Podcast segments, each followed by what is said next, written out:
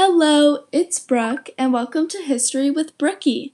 Today we will be discussing the history of America and how it changes the way you act, feel, and believe.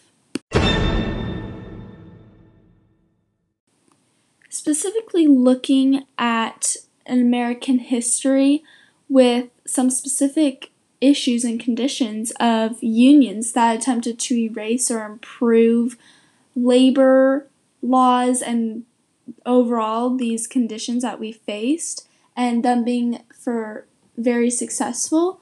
Um, for many businesses and companies safety was a big concern for many workers.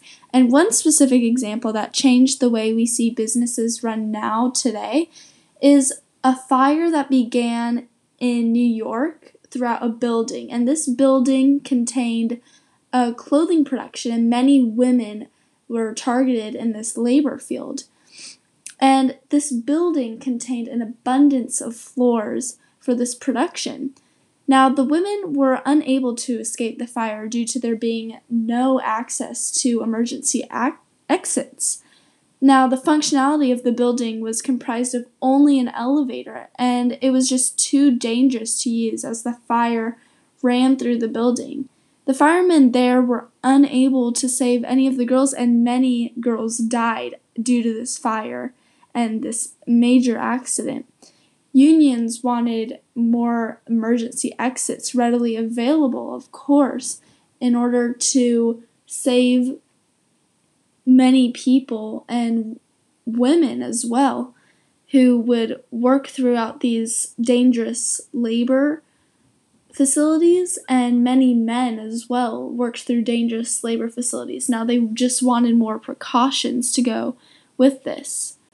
As well as employers requested that workers would buy their own supplies, which is needed to complete their daily tasks throughout job their jobs. Unions, however, they wanted to strive for these employee employers and companies to supply these necessities to their workers, as they're barely even making enough money as it is, and let alone to buy an abundance of supplies in order to work at this job, it became unfair and unfit for many of these workers to even build up their money and grow their families and it is just not right for a worker to be able to supply these things when it should be the supplier of this job to pay for these supplies in order for them to get the job done. So, now on to the next topic. We're still on unions and labor laws, but specifically, we're going to be talking about how a union functions. Now, unions gather and rally people together who generally are fighting for the same thing. And this is going back to those labor law movements. So, specifically, some methods that labor unions used to fight for better working t- conditions was through throughout the media. I mean, unions found it to be very influential to start putting out stories and advertisements about the functionality of a union and these would be put through the press to bring this issue to light. And many people would rally up and see that there are other people that feel the same way. And the mass of the population are workers, and they're going to see this through these advertisements in the press. And they're going to agree and come to light in realization that they do deserve better. And in light that in realization that they deserve better in their work env- environment, they often went in strikes with mass groups. And they did this in hopes that their employer or boss would increase their pay or give them labor rights. Now, if this happens in mass numbers and an abundance of population is all feeling the same way and are all fighting for the same thing, then you could start to see some change. And that's exactly what unions wanted. Now, as well as what these unions were fighting against, there were often these cr- monopolies that were created. And now, a monopoly is defined as being an exclusive possession or control of supply or trade in a commodity or service. Now, specifically looking at Carnegie, who created monopolies in their industries, Carnegie created a vertical monopoly in the steel industry in which he owned.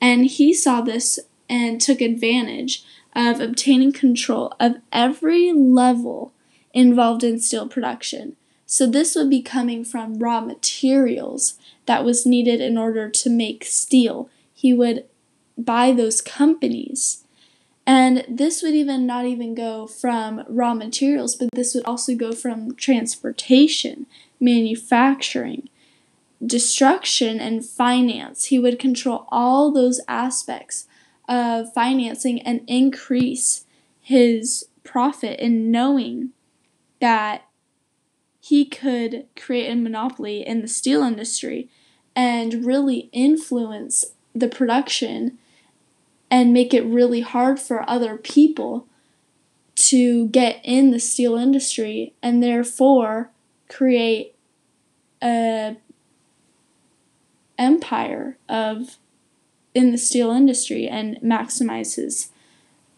amount of wealth.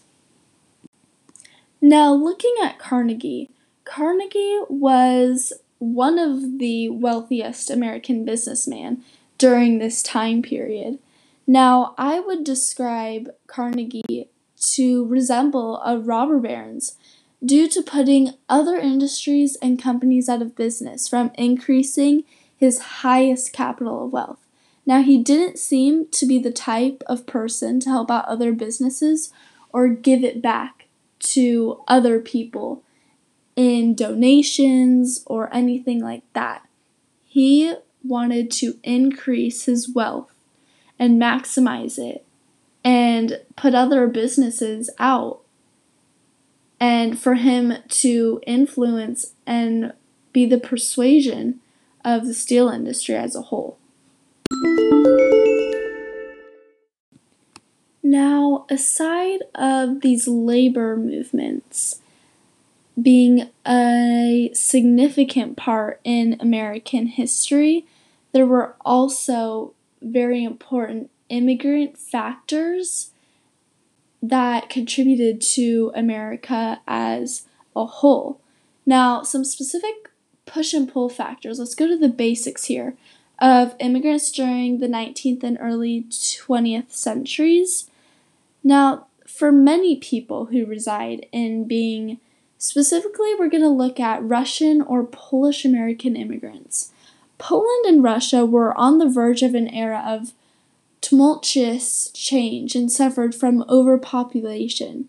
And this generally persuaded many people to immigrate over to America in search and pursuit of new opportunities for land, freedom, and safety. So, coming here for those new opportunities, they were fleeing from what America uh, what their land didn't offer and what for America did offer.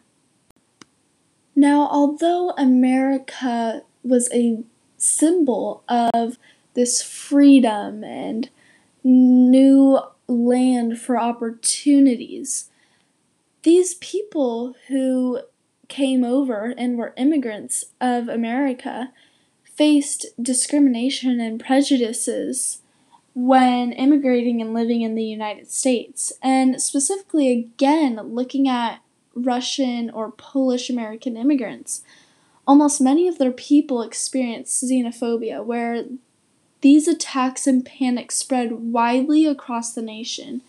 They were singled out to be known as a particular danger. And now many cultural people would separate themselves and just create communities as safe spaces to live and these spaces would also be a momentous cultural rebirth for those living in America. And they needed that. They needed to live somewhere where they felt it was okay for them to live and they wouldn't face those discrimin that discrimination and prejudices that they did face where they would maybe be fought or called names or slurs and it just wasn't right and so that that's why they lived and created these communities now although that these newcomer americans did face discrimination and prejudices they also attempted to resist this prejudice and maintain cultural pride and stay safe once they reached the United States. And by doing this, they maintained cultural pride, resist prejudice, and and stayed on the side of the United States by creating communities or neighborhoods like we have already talked about, which were alike in culture and would live close in vicinity. Now, this would create an environment where they wouldn't have to face any prejudice from others and live where they ultimately felt comfortable. Speaking of maintaining cultural pride, some contributions or celebrations of immigrant groups during this time that I believe is really important and worth celebrating is the time of Martin Luther King Jr., for example, and he contributed to many African American rights as he was a visible spokesperson and leader in the civil rights movement in 1955. This heavily influenced the start of clearing that void between segregation and racism, and he is very well known for speaking out against what he believes. And as well, similarly to Martin Luther King Jr., Claudette Colvin was also an African American woman who in the 1950s stands as a major civil rights movement figure. She was arrested at a young age of 15 due to refusing to give her seat to a white woman on a crowded segregated bus in Alabama. And I believe that just both of these are worth celebrating because segregation and racism has been a real issue in society and many argue that racism still exists today.